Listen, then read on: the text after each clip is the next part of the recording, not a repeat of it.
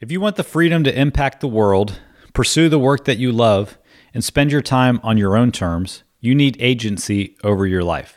In today's episode, I interview Patrick Cummings and Jon Gilson to talk about their new project, Optimal. They have a formula to help you systematically increase your health, wealth, and time so you can start living the life you imagine for yourself. You're going to love this conversation, so stay tuned.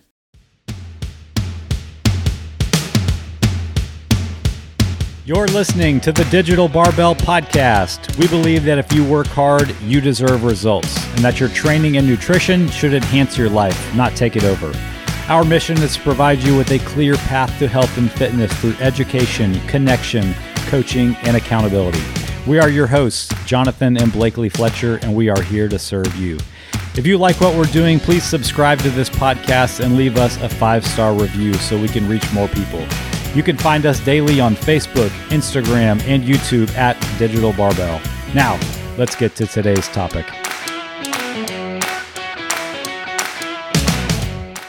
All right, guys, welcome to the Digital Barbell Podcast. Thank you for being here. As always, thank you for your only five star ratings and reviews. Get out of here with that less than five star nonsense.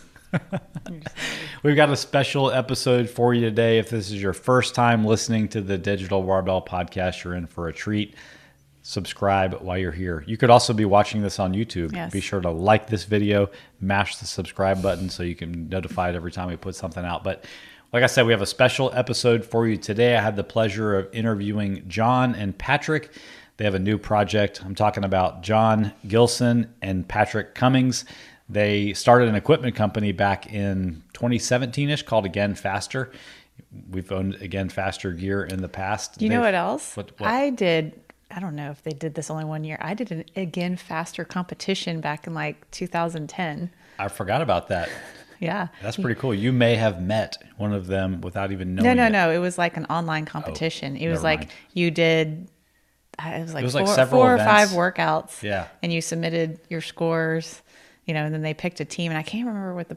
It was like you won. I don't know. You would do this at the Rice Oh, Gym. I yeah, think. yeah. You got to become like an again faster team or something. I don't know. Anyway. Okay, but anyway, Jon and Patrick have gone on to do many things apart, and now they're back together working on a project called Optimal Agency. Mm-hmm. That's all about helping you look at your health, your wealth, and your time, and optimizing those things to build the life that you want. And we specifically got into the time aspect today. Mind blowing stuff, a lot of action items that personally I need to work on. And I think everybody's going to get a lot of value out of this. So you're going to love this interview.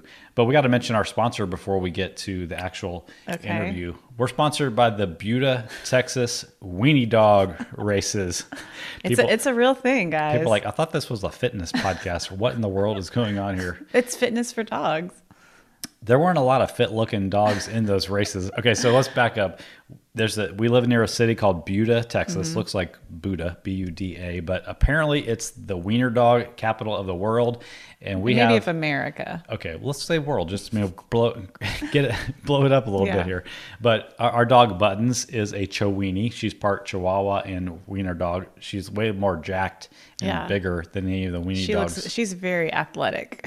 But anyway, we heard this was a thing where like it's 20 minutes down the road. We, We've got to check it out. It's the 26th annual Wiener Dog Festival, and people were people. There were people from Canada. There were people coming from all over the country to enter their. You had to to enter the races. It had to be a full dachshund, like Yeah. just and to enter the enter the races. Um, they did have a mixed breed. You know, maybe we'll mi- we'll enter buttons next year. Dude, Buttons would have destroyed Yeah. every dog out there that I saw running those races. But it was hilarious. I- If the dog understands that, like, when the gate opens, they need to go because a lot of them were just like, "Ooh, other dogs, what are we doing here?" And some of them were like, "Ah, eye Yeah. on the prize," and some were just like, "Doo doo doo." But It was hilarious, though. hilarious. We I- stayed- I've never seen this many dachshunds. I mean, there's We took her- hundreds and her hun- out there, yeah, yeah. there's hundreds. Everybody had one. It was just weird. it was weird. we had a lot of wiener jokes that day. Who Let's knew, just say who knew this many wieners lived in Austin? it was hilarious. So thanks for jumping Yeah. on board as a sponsor, guys. Um, send us some dog food or something. I don't know. But yeah, uh, we'll be there next year. Maybe we'll, maybe we'll have buttons. Um, so if you want to sponsor buttons next year in the race, reach out at Jonathan. Her training program. digitalbarbell.com. All right, well, let's get into this interview with Jon and Patrick of Optimal Agency. Okay, friends of the podcast will recognize one of today's guests. We talked with Patrick Cummings last year about how to get not busy. Definitely one of our most popular episodes out there. I'll probably put a link to that in the show notes. Uh, but today, Patrick is joined by his long term friend and business partner, Jon Gilson, to talk about a new project they're working on called Optimal Agency. So thanks for being here, guys. Thank you. Yeah, my pleasure, I, Jonathan. I guess if you guys had brought EC into this project as a third partner, you would have called it Optimize Me Agency. okay, it's not too joke. late. We're, it's not too late. We'll, let's. We'll, I'll call her. um, okay, so for our listeners that don't know, you guys started an equipment company together called Again Faster like 17 years ago. Does that sound possible? Gosh, and uh, that's possible, yeah, that's, that's right. Yeah. You guys have gone on to do a lot of different things since then. Um, I think some things together, but some things apart also. What what makes you guys good business partners? Ooh, nobody's ever asked that before. I think I'm gonna. I'll go first, Jon. But I'm super interested. What I I think you know it's funny. I remember that. I remember. So he Jon and I started again faster in 2006 seven when we were both working at a bank. We are working at a kind of a fancy uh, uh, bank in Boston. Different different branches, but same bank. And I remember that my boss at the branch that I worked at, I hated being at the bank. Like Jon was a, a good, I'll let you, I don't know if he was a good employee. He was like, he was there and it made sense for him. I was there because I just like needed to get out of my parents' basement. And so like, I didn't make sense for me to be there. But my boss, I remember my boss, once she realized like, cause she sort of knew Jon and she obviously knew me. She's like, I don't understand how you guys are friends because Jon and I are just like, if you don't spend more than like 10 minutes like it doesn't make it doesn't seem like it would make sense that he and i would get along as well as we do but we always have. Um, and so i think that we come at the world and at life and our personalities are different but we always we tend to get to the same place. And i think that that's why we've always gotten along is because we're we're different enough but i think we always kind of our center is always relatively close to each other. Mm-hmm. that makes sense about you, Jon? Yeah, I've always felt like Patrick was the ultimate enabler. I, if you've ever had a conversation with Pat Cummings, like you're going to get disagreed with almost never. It, you know, if we if we tested him on the the uh, big five personality yeah, traits, I think he'd be really high. Agreeableness, agreeableness high. I'm yeah. like off the charts in the other direction. I'll disagree with you just to do it. I don't even mean to disagree with you just to do it. You know, you're a, you're a uh, contrarian yeah, I'm a contrarian by nature, and so I think I, am able to level that contrarian by nature at the world of products and services and the world at large, and to say, hey, here's a big gap that nobody's looking at. And Patrick's the guy who can say, okay, not only do I agree with you that that gap exists, but here are some ways to enable the creation of that voice and that product through video through written word through brand et cetera and so i think that that kind of combination of intensely agreeable and intensely disagreeable gets us to a lot of fun places. You guys are like an Oreo cookie. I uh but I also get a sense that both of you guys are executors. Like you like to have a plan of what to do and you like to attack the plan. Yeah, I think I think that's right. I think we, you know, thinking specifically about, you know, I, I would say the the process of again faster was considerably different than you know and unsurprisingly you know 15 almost 20 years later like we've learned a lot we've done a lot we've grown a lot. Um, but with optimal agency it's been fun to have a period of really like we it was just like i think there's an idea here and what might that idea be and what could it be and what might be the the right way to go about it or think about it or present it or or or bring it to the world. And then at some point it was like okay that's it. Now what do we do? Like what do we have to do mm-hmm. now? Like what are the steps and so that's been really fun to go through that whole process because with again faster, at least for me, it was very much like, oh, this is kind of cool. Let's see what happens tomorrow. and yeah. then that tomorrow continued for years and years and years. And for me, it was just like I was just trying to kind of keep up and ride that wave and have fun and like try to contribute how I could, where I could. And now with the experience of, you know, the last 15 or 20 years to be a little bit more intentional has been really cool. Mm-hmm. Yeah. Well, that's a good transition into the actual project that we're talking about today. You guys tell us what Optimal Agency is and who it's for. Yeah, uh, Optimal Agency is an outgrowth of first my interest ironically in personal finance and so patrick and i had an, an aborted project during the pandemic called greater than money where i tried to lay out the rules of personal finance and the behaviors of the financially aware and we we kept talking about it after we recorded those first six episodes and the takeaway was that's not enough. Like you can't just be rich. It's not it's not cool to be financially independent and have no higher purpose no desire to impact the world. And so we said okay if you wanted to have a true purpose if you wanted to have impact on the world let's work backwards. What would you need first? And you'd need obviously enough uh, wealth relative to your needs that you didn't have to jump every time somebody offered you an opportunity or every time your boss called. Uh, you'd have to be healthy enough to actually take advantage of it. You know, you need the the cardiovascular capacity, the ability to move yourself around the world, and you need time. You know, if you truly want to levy an impact on the world, on society, however you define that, you've got to have some control over your time. And so we went back to the drawing board and said, okay how do we give you the freedom and autonomy that comes from simultaneously having health, wealth, and time, and enable you to leverage that to have the impact you want to have on the world? And so this project is first the uh, elucidation of those rules. We came up with six for each for health, wealth, and time. Uh, and then what behaviors do you have to have to get all of those things? And I think the implicit and underlying thing that's super important as we talk about this is that your agency, your personal autonomy and freedom doesn't come from having one of these. It comes from having all of them and having all of them in balance. Because it's really easy to imagine, hey, I'm super rich. I have no time for my kids. I have no time for my health. And we know those people, you know, or I spend all my time on my health and I live in my parents' basement, you know, and so there's yeah. a whole bunch of kind of combinations here. Yeah, that's that's fascinating stuff. Do you want to add anything to that, Patrick?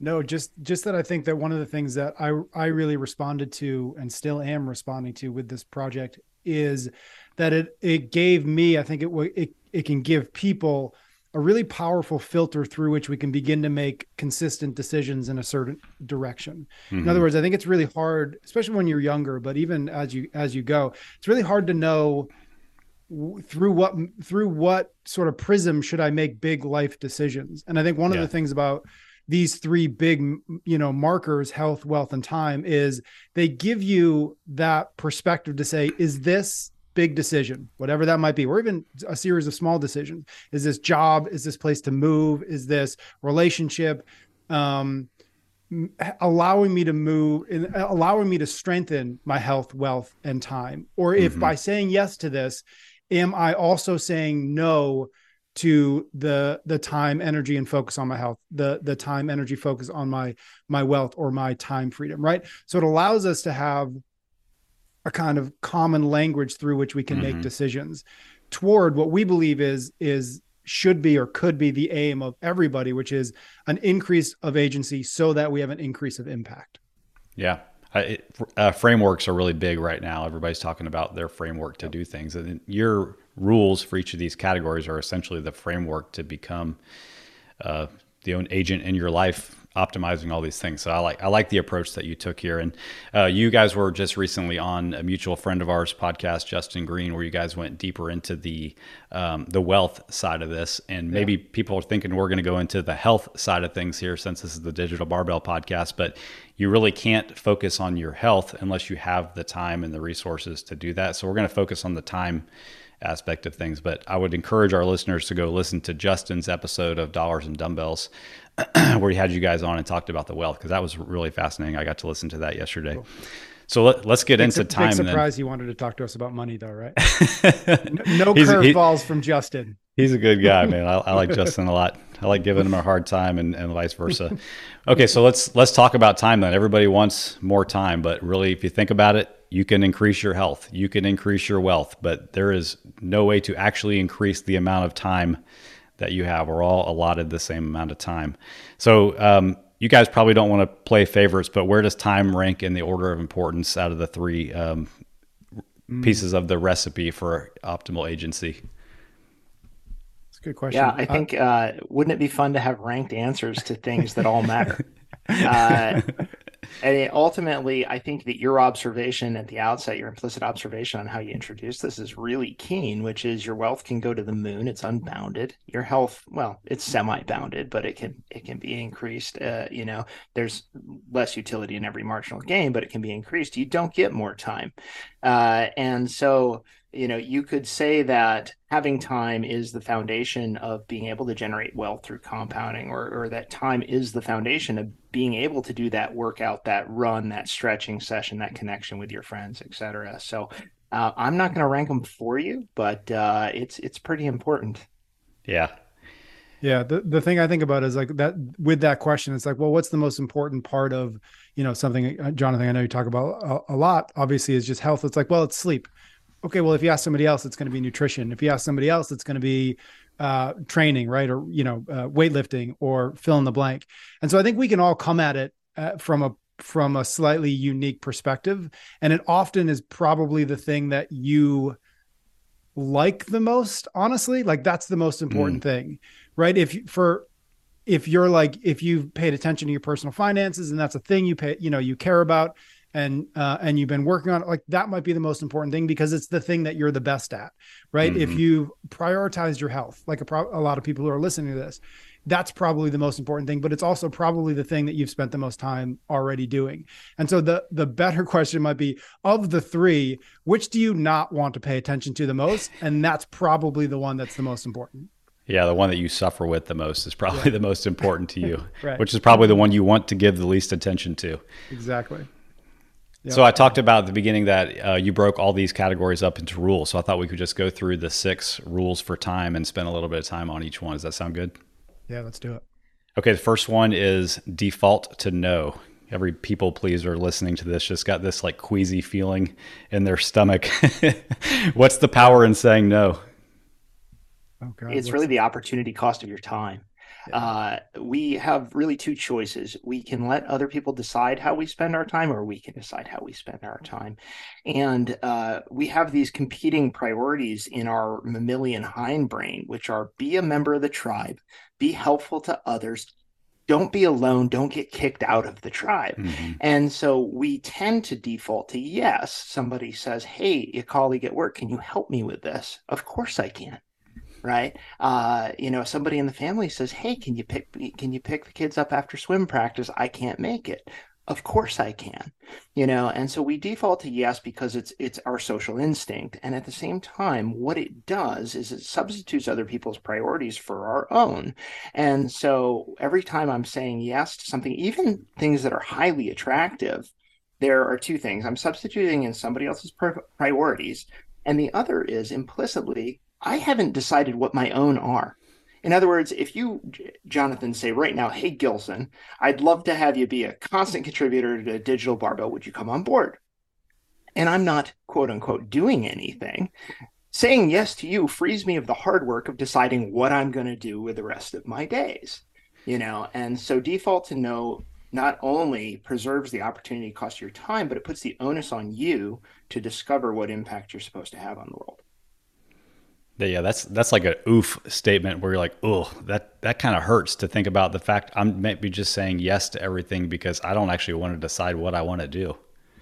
Yeah, yeah. The only thing I and Jon and I did uh, uh, a whole episode on this particular rule um, on the Optimal Agency podcast. But one of my favorite things from that conversation that he and I have was the recognition to this point is that we have we are we have so many choice we are making so many choices even when we don't realize they are choices. And so like step one of not defaulting to to to um or to to default to no rather is to recognize that that we have all of these choice points and that we've got to get really aware of when we're making choices versus because it's it's right in there defaulting. When we default mm-hmm. to something, we we're not making a choice anymore. We're just like slipping into what we've done before. And so it's just be it's just really important to recognize the the power we have in every single one of those choices 1st mm-hmm. and then once you recognize that you make the right appropriate uh, decision at that particular time for that particular context.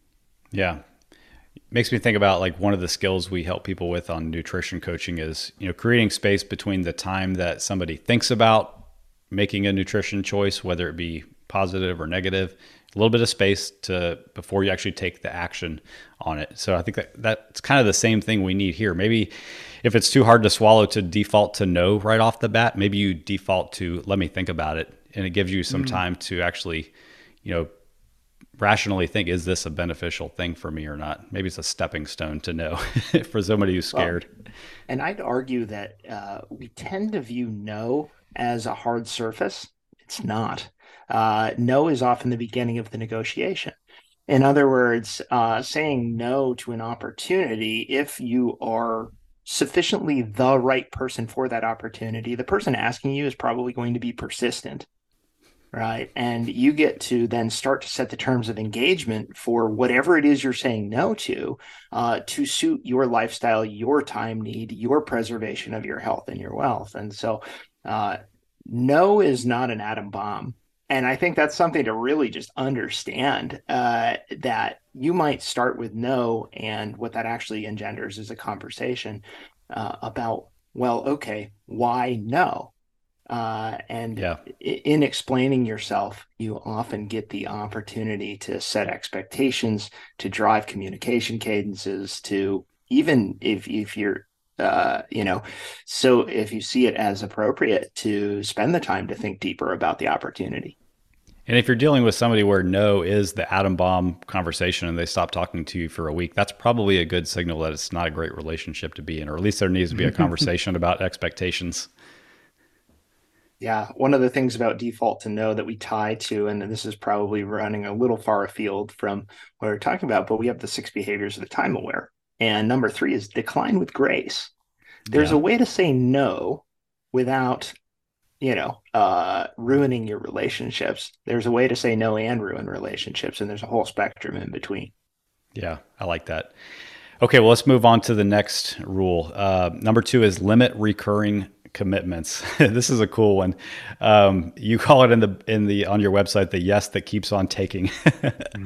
I, only, I only worked in corporate America for a year right out of college for Liberty Mutual selling uh, workers' comp insurance. I don't really want to think about that, but I was shocked by how much time was wasted in these like pointless reoccurring meetings that were on calendars. Like I literally, I'm pretty sure I fell asleep in multiple of these meetings. But how are these? how are these kinds of reoccurring things taking away from our agency?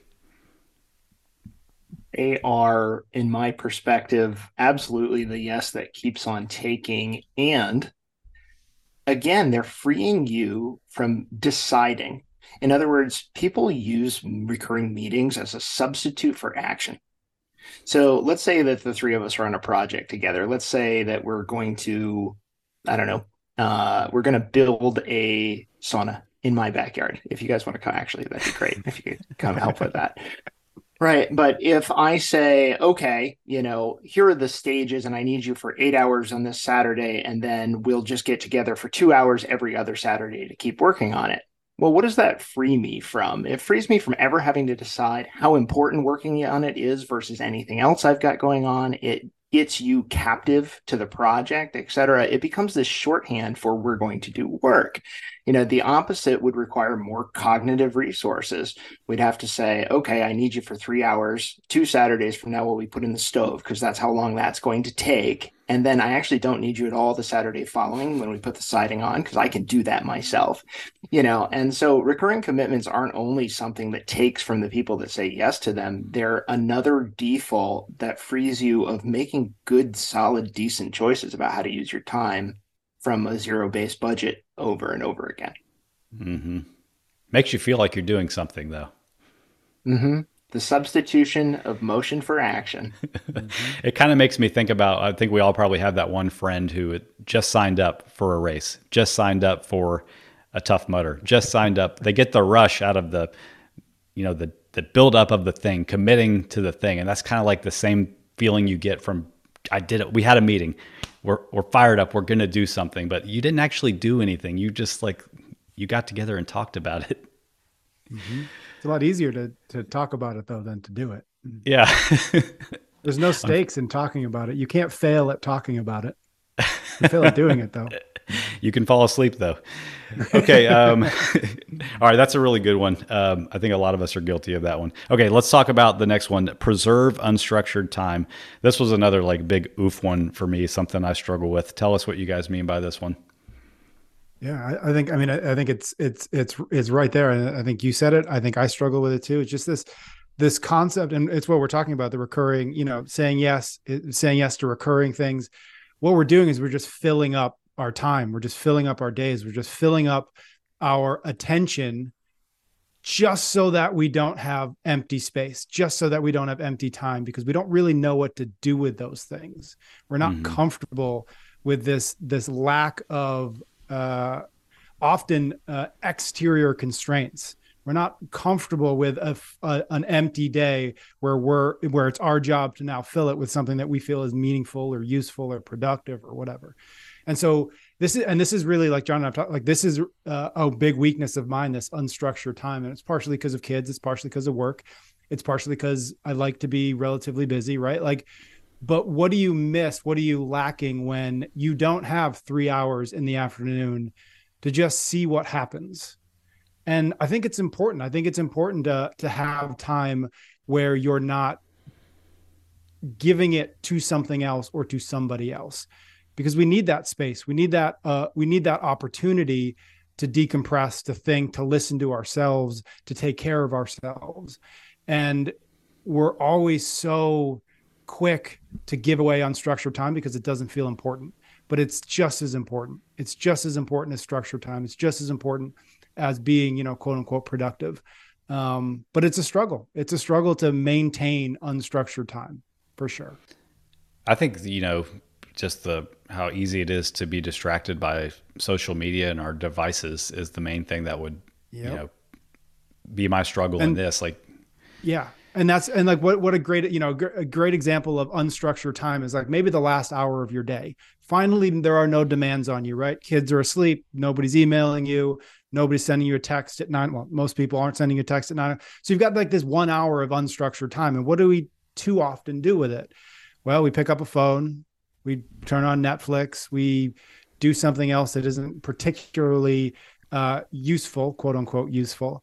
And and so again we're just not good at maintaining and preserving these little bits even if they are only little bits of unstructured time. We try to fill them with stuff because then we don't have to sit with ourselves. Then we don't yeah. have to listen to ourselves. Then we don't have to um, allow our minds to kind of bubble up whatever stuff has been we you know we've been shoving down with work or with with whatever else we're shoving it down with. Yeah that that's the bubbling up is actually incredibly valuable. Yeah. Uh the idea you know i mean obviously we're talking about a framework here. We're all idea people you know we're talking about how to motivate people how to get people in habits how to kind of make a difference in the world. Those realizations don't come when you're actively thinking about them. They come when you're quite purposefully not thinking. And you know if i go on my walk with the dog down the trail and it's I'm in nature, I'm in that fractal environment, I'm allowing that to happen, I'm creating the opportunity for that bubble up to happen. If instead I've got a podcast going in my ears, you know, and I'm thinking about whatever Tim Ferriss said about whatever as I'm cresting that rise, I'm not allowing that to happen.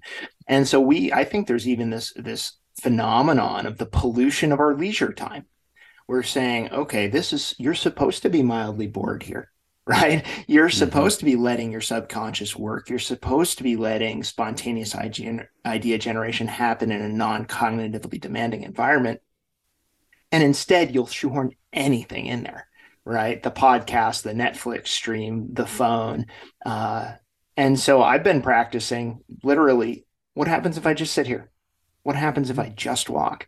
And uh, not only do you double, triple, quadruple the restorative power of that session, you also allow serendipity to happen. Yeah, I love that. I just slightly related is I have a cousin. She's amazing and wonderful, and she's an installation artist. Uh, and I went to a talk she gave recently. She's a really successful installation artist, and she just, er, as an artist, her kind of her superpower is noticing things, which sounds strange, but noticing things is is what allows her to transform whatever artistic project she's working on into you know her own thing right? And so i was listening to her talk and like being an artist is the act of allowing unstructured time into your life. Because in order to create something you've got to have enough space to let the world inform you hmm. as to what it should what you should be working on next and i just think it's a i just think it's this wonderful idea of like even though we're not quote unquote artists to start to move through the world a little bit more like an artist would to to allow the to allow yourself the space the time the attention the the silence the solitude to just notice what's happening mm-hmm. And when we have no unstructured time we don't notice everything else because we put blinders on and i think the blinders are are to Jon's point you know i think we the blinders are a problem yeah, and there's those things that we're filling our time with are a problem too because they're influencing our own thoughts about ourselves, the way that we treat other people, expectations for ourselves. But like you know, it's it's you know, as a business owner, do you always feel like you should be doing more? I think that's one of the struggles that I have. Like, there's always another email to write. There's always a client to check on. Um, so sitting and doing nothing feels like a, a hard transition to make. What are your thoughts on using other creative hobbies as a substitute for just blank space, like playing the guitar, drawing, mm. those kinds of things.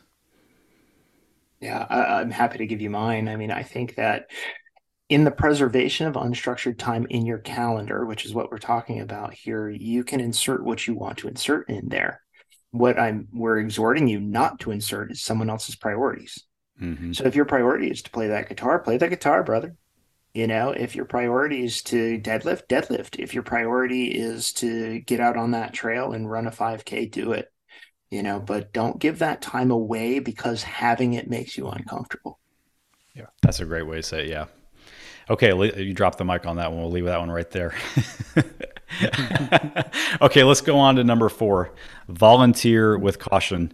This one reminds me of my time as a photographer because people would reach out and be like, "Hey, I've got this opportunity for you. I'm I'm having this event. You can bring your camera, come out and shoot it. You'll give me the pictures. It'll be great exposure for you. Sounds like a great idea on the surface." Patrick is laughing because he's probably had this happen also. yep. But uh, but it's a trap. yeah. T- talk to us about this one.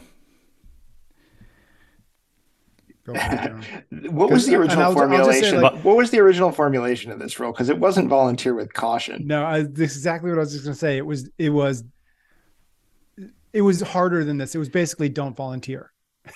Oh, it was it was a version of that. And don't think, be a fool. I we, yeah, I think we softened it a little because there probably is context in which v- volunteering, however one might define that, is valuable is uh is in line with what you're trying to do with trying to build your agency your health wealth and time et cetera but i think it's the with caution that is the thing that to to focus on primarily mm-hmm.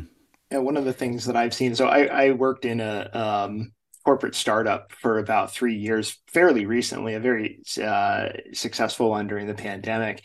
And uh, I know I, I'm a big novelty seeker. You know, I love new. I love a new idea. I love a new venture. I love a new thing. It almost doesn't matter what it is. I'll talk to you about it and I get excited about it. You know, and I had a boss who would just like knew this about me and manipulated the hell out of it. You know, and so we'd have a new idea you know, there'd be a new idea and she'd say, Who wants to lead this? And I'd be like, Ooh, ooh, ooh, you know, like up on my tiptoes, like doing the thing with my hand, or I got to reaching high, like I was in, uh, in my third grade classroom with the answer to two, two times two is four.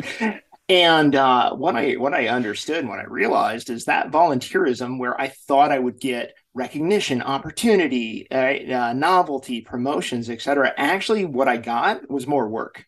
That's what you get, right? right. And so you know, everything that you volunteer for is again likely someone else's priority that you should decide really carefully if it's your own or not. You know, and mm-hmm. we're not necessarily talking, hey, don't spend a weekend a year at Habitat for Humanity. That's not what this means. All right. This is about, hey, when the opportunities occur at work, don't be the first kid to throw your hand in the air. And, you know, one of the things I realized is that if somebody asking for volunteers will take anybody, they don't need you. In other words, if if I was the guy, my boss would have gone, Gilson, we're doing this. I need you to lead it. You're the only person with these skills. When somebody stands up and says, Hey, who wants to do this? By definition, it's not you operating at the top of your credentials. And so you shouldn't do it. Just slink down into your chair a little bit lower. or I guess you could just fall asleep in that meeting, which I didn't realize was an option. this one also um, reminds me of another situation where if you're the kind of person who is the person raising their hand for everything, it might be a tendency of you to kind of be the rescuer in the situation. I'm talking more less in like the group dynamic, but if if people in your life are just continually asking you to do something for them, you might be actually over functioning for those people, preventing them mm-hmm. from growing, and at the same time robbing you of your own agency and time that you could have otherwise spent developing yourself. So watch out for that little dynamic that can creep in.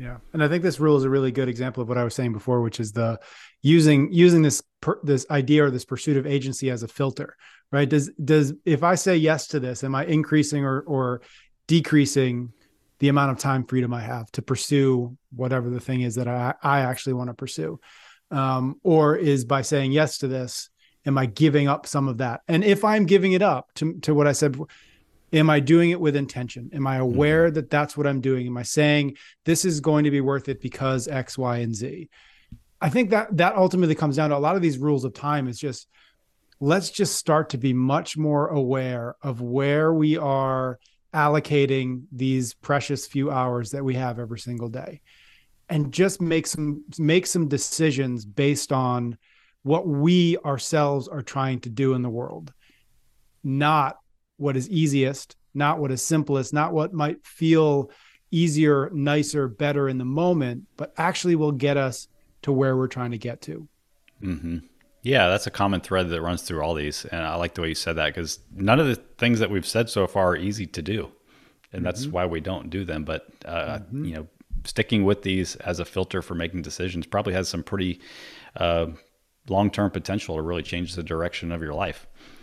I don't want to oversell it, but all right, that's the idea. I mean, yeah. that is the idea yeah. for these to change your life. And yeah, I think one of the common threads. I love that you said that these aren't easy. You're right; they're not. Like, how uncomfortable is it to try and find a graceful way to say no to somebody? How mm-hmm. uncomfortable is it to say, you know what, you're meeting, you can take it, ball it up, and do whatever you want with it, but I'm not coming to it. You know, how hard is it to say I'm okay being bored for the next 30 minutes? You know like all of these things are difficult. And i think that's where that contrarian uh, element that we came in is if you can get through that discomfort all the benefit lies on the other side and you're only going to be uncomfortable for a moment. Yeah. Voluntary hardship let, us let's, uh, let's move on to number five. Set boundaries and, and eliminate interruptions. You say on the site that uh, boundaries are the true parent of agency and the lifeblood of our effort to preserve our time for ourselves. Again, all the people pleasers out there are cringing at this one, but um, you're really talking about setting boundaries for ourselves. So, what do you mean by that? Yeah, I think. I mean, I, Jonathan, you said something earlier. Uh, I forget. I think it was the unstructured time. I think it was that one. But like, there's always something else to do. There's always another email to send. There's always another for you. There's another client you could send a quick text message to, right? And yeah, there's an infinite amount of things we could do. And so the first thing we have to recognize is that it's up to us to create the constraints necessary in which we can be successful. And so if it's work, it, easy and we talked about this last time you know last time we chatted jonathan. It's like well start to figure out what are the hours in which i do work and then have the discipline enough to know if something comes in if something feels important if an itch you know if you got if you got this itch to scratch at 7 p.m recognize that you promised yourself i'm done work at 5 o'clock and and starting to get into the habit of creating the constraints the boundaries necessary to have to be able to pursue the other things. Because when when we say we want to work out an hour every single day but we don't ever give ourselves the constraints and live within those constraints we lose that hour right? We lose the hour. Something else will take it. Because nobody cares if you worked out today. There is not another person on earth except maybe if you have a coach and that coach is like really diligent, nobody else cares if you're going to get your deadlifts in today. You are the only one who's going to care about your deadlifts. And so if you are willing to give up that hour, that 90 minutes, whatever, that you need to get those in, the, the world will happily give you something else to do. And so mm-hmm. I think for me, boundaries, uh, especially as it relates to time, is about getting really clear on when when do I do this thing, and then being disciplined enough to say, I said that this was the time I was going to do that thing, and so now it's my now it's my job to go do that thing, even if that I, thing I, is thirty minutes of deadlifts. Yeah, and uh, you know, just to piggyback on that, I think it's as important to say I do this thing during this time, I end my work as, at this time, et cetera, as it is to say here's what I don't do during this time. So, for instance, I don't pick up my phone on Sundays. It's in another room. It's off. I don't care what's happening. Mm. It doesn't exist, right? And so if you're setting boundaries. Don't just think I need to set boundaries on other people, right? So Pat wants to do his deadlift. He has to make sure the kids aren't coming into the garage. Somebody else is watching them. His phone's off, etc. You know, you also need to make sure that what are all the things you're not doing. You know, so don't bring in uh, the the phone so that you can scroll Instagram in between sets. You know, uh, what is it that you're allowing to happen yourself that's mm-hmm. interrupting you. So these are really simple things, right? And electronics, notifications, screens, email, people. One of the other things that's really interesting about setting boundaries is the opportunity to do it is limited with other people. In other words, it's really hard to do when you're midway into something, and it's really, really easy to do at the beginning. And so, one of the things I do with my consulting clients is say, you know, we meet for an hour a week or we meet for two hours a week, that is the only time I'm going to be available to you. If you text me, I'm not going to answer it. If you email me, I will read it at our session. If you care for me to do that, well, that's how we're using our time. You know, uh, if we're doing an analysis, I'm not doing it on my own time. I'll do it and you can watch the spreadsheet Olympics. And so, you know, it's kind of, you get this opportunity at the outset of anything a job, a relationship, et cetera, to say what are these boundaries, and that's really the prime time to do it. Yeah. And then and then being diligent enough to default to no and limit recurring commitments, right? Mm-hmm. All the things that creep into those constraints that you've set, uh, those expectations that you set for sure. And then the, the, last thing I said, just on the eliminate the eliminating interruptions, I think, and I was just thinking about this recently. I, I genuinely think that the ability to focus on something for 90 minutes or two hours without interruption is genuinely a superpower in the, the world that we live in. And so absent of nothing else, absent of skill or talent or or or or opportunity, developing the the the the ability, the muscle to to pay attention to something for 90 minutes or 2 hours straight uninterrupted without needing to pick up your phone, without needing to go get a snack, without needing is genuinely a superpower. And if you could pull that off, I, I, I believe that you can basically write your own ticket. Yeah, you can come work for Digital Barbell. Okay, heck yeah. heck yeah. Um, oh, you just made default to no, Pat. Default to no. yeah, right. oh yeah, I remember what I was going to say. You know, uh, back to what you were talking about, Jon, about having kind of the strict rules around guarding your own time. You know, both for yourself and having expectations with clients and stuff. I think like when we started Digital Barbell, we weren't very good about that at all. You know, we was kind of like 24 hours a day, seven days a week. Send us a message, and your expectation should be that we'll reply pretty quick. But um, you know, it was afraid to kind of transition away from that. That we are off at five o'clock. We are off on the weekends. Um, but what I've found is, and this is true for I think a lot of things in life, people people want to be like that. So when they see somebody model that for them, they actually respect them more instead of resent the fact that they're sticking to the rules. So, you know, mm. it's still something that I struggle with, but I recognize now that there is a benefit to doing it both in that person's eyes and the what it, the impact that it has on my own life. Does that make sense? Mm. Yeah, I couldn't agree more. Uh, it's ironic that you will be more respected the more you say no and the more you have boundaries. Yeah. Try to get a hold of like a famous person, you know, they're like, no, That's why their time is valuable. Okay, what was that? That was number that was number five. Last last one. Respond slowly and carefully. This one basically flies in the face of communicating through social media at all and every tool developed in the last 20 years. Uh, but you have a plan for how to do this on the on the website. You guys remember what that is? Uh, I think that uh, I could take a whack at it, but All right. uh, I wasn't about ready ki- for the I wasn't ready for the quiz. What did we uh, what, It- what it- did we write on the website? Basically, about slowing the pace of communication, and I think this kind of ties in with the last one too. Yeah, it's it's the anti Slack program. That's right. You used an example about you know constant streams of Slack messages Yep. coming in. I think it boils down mostly to expectations, doesn't it? Yeah. It's about manipulating expectations without ever uh, stating them explicitly. So, you know, if you send me an email and I respond to it in five minutes, you're going to think I always respond to your email in five minutes. And it's going to cause two things. It's going to cause the substantive content of your emails to get smaller and smaller and smaller. Right. I'm going to get the email on Saturday that's like, sup, bro? Question mark. Thoughts? Question mark. Right. uh, you know, instead of, hey, I was thinking about going for a mountain bike ride. I'd love it, you to join me. We're going to be at the trailhead at 9 a.m. Uh, if you can make it, please just let me know. Otherwise, I'll just plan to see you there. Completely different, you know? And so when you, it, it's responding slowly to keep the cadence low. In other words, the expectation of a response in 48 hours will be generated by sending a response in 48 hours.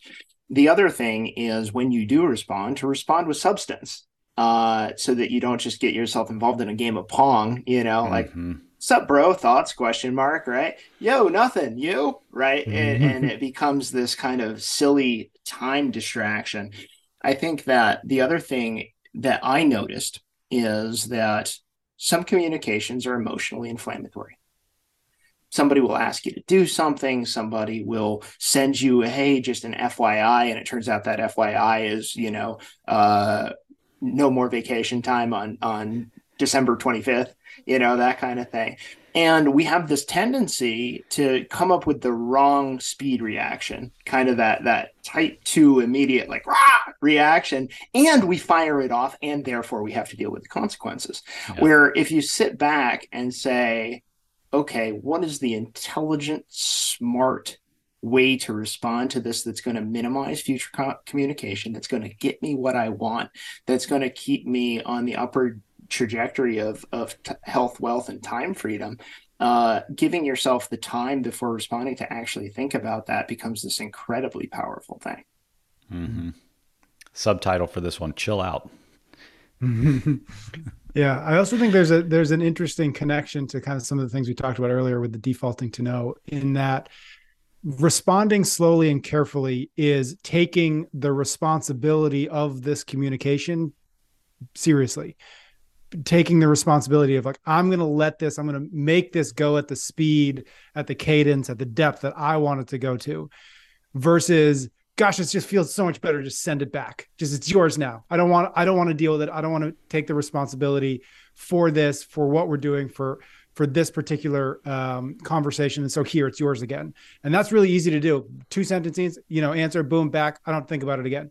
And so a lot of these all of these rules all of these rules across health wealth and time i think ultimately really are about wrestling your own responsibility to the things that matter even when that responsibility might be uh, might feel um, socially unacceptable in an odd way, right? Because defaulting Mhm. to no is like it's you're it's far more socially acceptable to say yes to it, right? Um, and I think it's just ultimately about recognizing the importance and the power of taking responsibility over these three primary levers in our lives. Because when we do that if we do that or the better that we do that the closer the faster the more opportunities we have to move towards agency.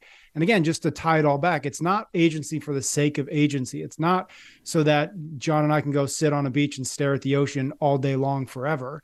It's so that we actually have the the power the time the ability the space to do what we're sent here to do to do what to do what really lights us up not what lights somebody else up not what we're supposed to be doing not what somebody else wants us to do but the unique thing that we were all sent here to do whatever that thing might be.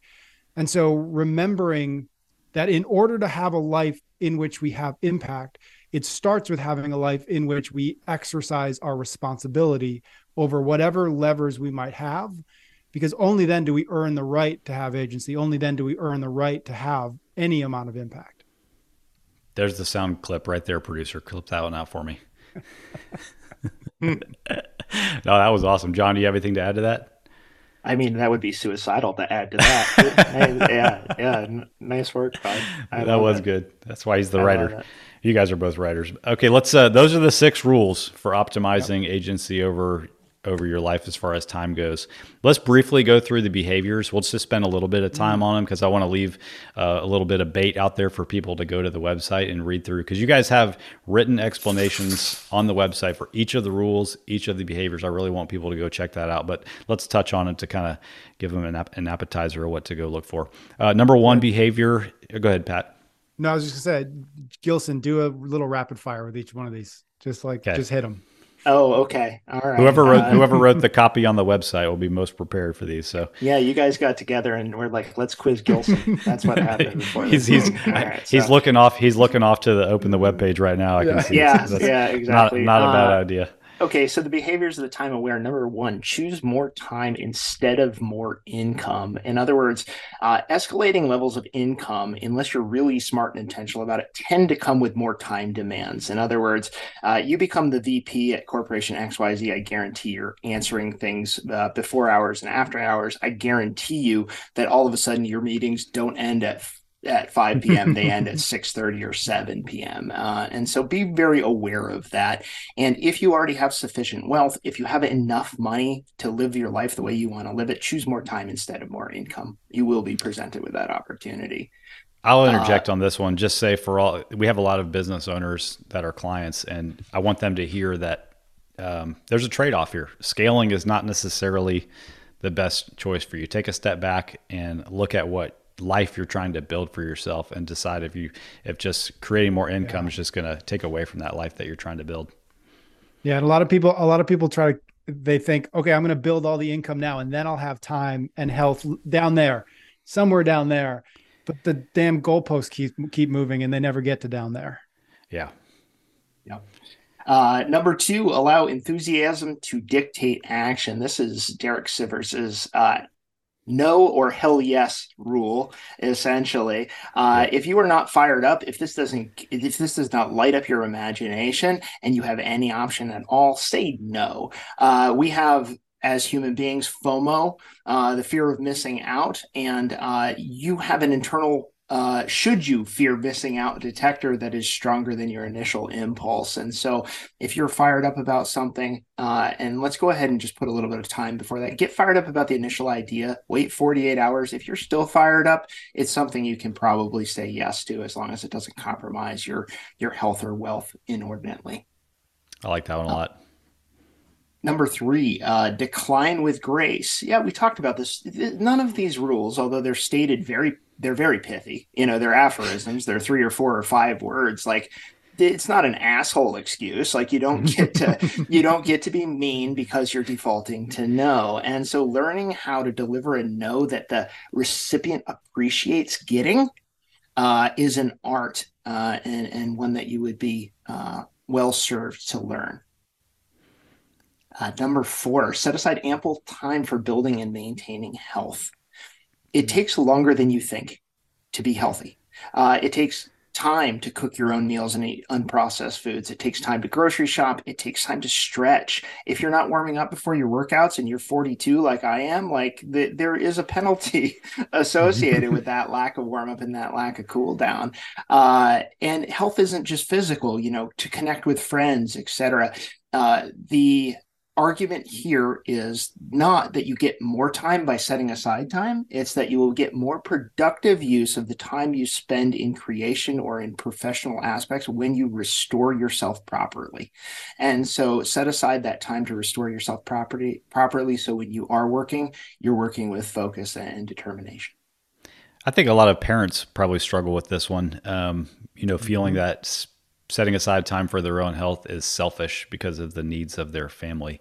Um, you've got kids, Patrick. I, yeah, I yeah, I, I probably I if I had to guess, I would say it's not. I think that's a surface level uh, excuse for why it is such a it's such a challenge. But I I think honestly, it just comes down to it's just harder. It's just harder because there are more things to do And so it's harder to say yes to a difficult thing than it is to say yes to an easy thing. And an easy thing is I'll just I'll just go clean up the kids' room because I got to do that too, right? And so it's just about recognizing that health is very rarely convenient, but that's okay. Yeah, and you're taking away time with you know from your kids when you go earn an income to provide for them mm-hmm. too. You don't feel guilty about that. You look at it as a beneficial thing. So maybe flipping it yep. on its head and thinking about prioritizing your health through that lens. Yeah, and yep. let your kids see you model that behavior. I mean, if you if I really wanted to set somebody up to win in the world, I would want them to take care of themselves physically, mentally, and otherwise. And so right. I, I imagine modeling that behavior for your children is not time poorly spent. That's a great example. And another example, you know, it's it's a parallel to this, which is like something Ryan Holiday says a lot. It's just like let your kids see you reading books. Why? Not because they give a shit about the book, but because when they grow up, they think I'm a per- I, we read books here. That's what mm-hmm. we do, right? Instead of well, I just he was he played a lot of video games, so maybe that's what I do. Maybe that's what we do around here. Uh, and so what we do around here is an incredibly powerful thing. What we do around here is, you know, we don't we don't spend all day on TV. We we go out in the garage and we work out. Cool. You don't have to teach them anything else. That's it. Yeah. That's the lesson they need. And going back to something we said earlier, probably just as important is uh, what we don't do around here. Yes. Yeah. Yeah. yeah. Absolutely. Uh, number five, decompress with intention. I have seen more people exist in the liminal state between work and rest than are willing to work, live in work or rest. You know, it's the it's the person who's like, yeah, I'm off at five. I'm just going to look at my messages one more time just to make sure that you know some inexplicable fire drill didn't make it through the firewall you know, or I'm going on vacation, but you can reach me at the bat phone number because I'm that I'm that important. You know, yeah. uh, I need Commissioner Gordon to be able to know, you know, how to get me, and so you know this this behavior of the time aware of decompressing with intention really goes into that idea of setting boundaries and eliminating interruptions and enables that treat your rest time as your rest time, even if it's 15 minutes between meetings. Yep. Shut the laptop, turn off the phone. You cannot get a restorative benefit from scrolling social media at the same time that you're trying to rest. They're not the same activity. Uh, and so, you know, we delve into that idea with our behavior number five decompress with intention. I like that one. I couldn't say anything better about that. Uh, and number six, and we talked about this a little bit with the setting boundaries, it's establish expectations at the outset. Uh, every relationship, every project, uh, every interaction with the world, you have the opportunity when you start something new to decide how it's going to go. You can you can define the rules.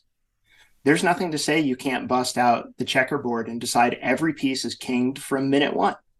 And you know when you do you get a qualitatively different game and so understand that and be willing to put that person uh, be that person who has the meta thought that says yes we are doing this together here are the rules i propose we abide by mm-hmm. In doing so you gain the sovereignty over time rather than surrendering it to where most people surrender it to which isn't each other. They surrender it to whatever happens happens which mm. you know yields that super hyperactive machine gun interaction with no expectations or they yield it to somebody else who is living in in a world that's not time aware and so take that power for yourself. This one's super powerful outside of dealing with other people too and even with yourself being clear about your own expectations for your own behavior like you know, and, and talking with clients that are going on vacation. Like, let's talk about what our expectations are for this vacation mm-hmm. as far as your nutrition and your training goes. That way, not only do you have a roadmap to follow based on whatever outcome you want, but you feel good about it when you come back, whether that decision was to train like regular or to not train at all and eat like a dumpster. Like, we fulfilled the expectation. You know what I mean? Like avoiding that feeling that you're failing because you as long as you thought about it, you had a clear expectation, you know, for a meal, for a weekend, whatever, you did what you said you were going to do and you feel good about it. Yeah. Yeah, that's awesome. We put the most demanding expectations on ourselves, you know, to the the implicit ones, you yeah. know. And so it's not only define them, sometimes it's like, hey, it's okay to dial that back two notches. Yeah. Yeah, for sure. Just it's about being intentional with what what you what your intention is. Mm-hmm. Well, uh, this has been really cool. I would definitely recommend everybody go to the website and check it out. And uh, if you guys don't talk about the uh, health side of things on somebody else's podcast, then we'll have you back soon to talk about that one.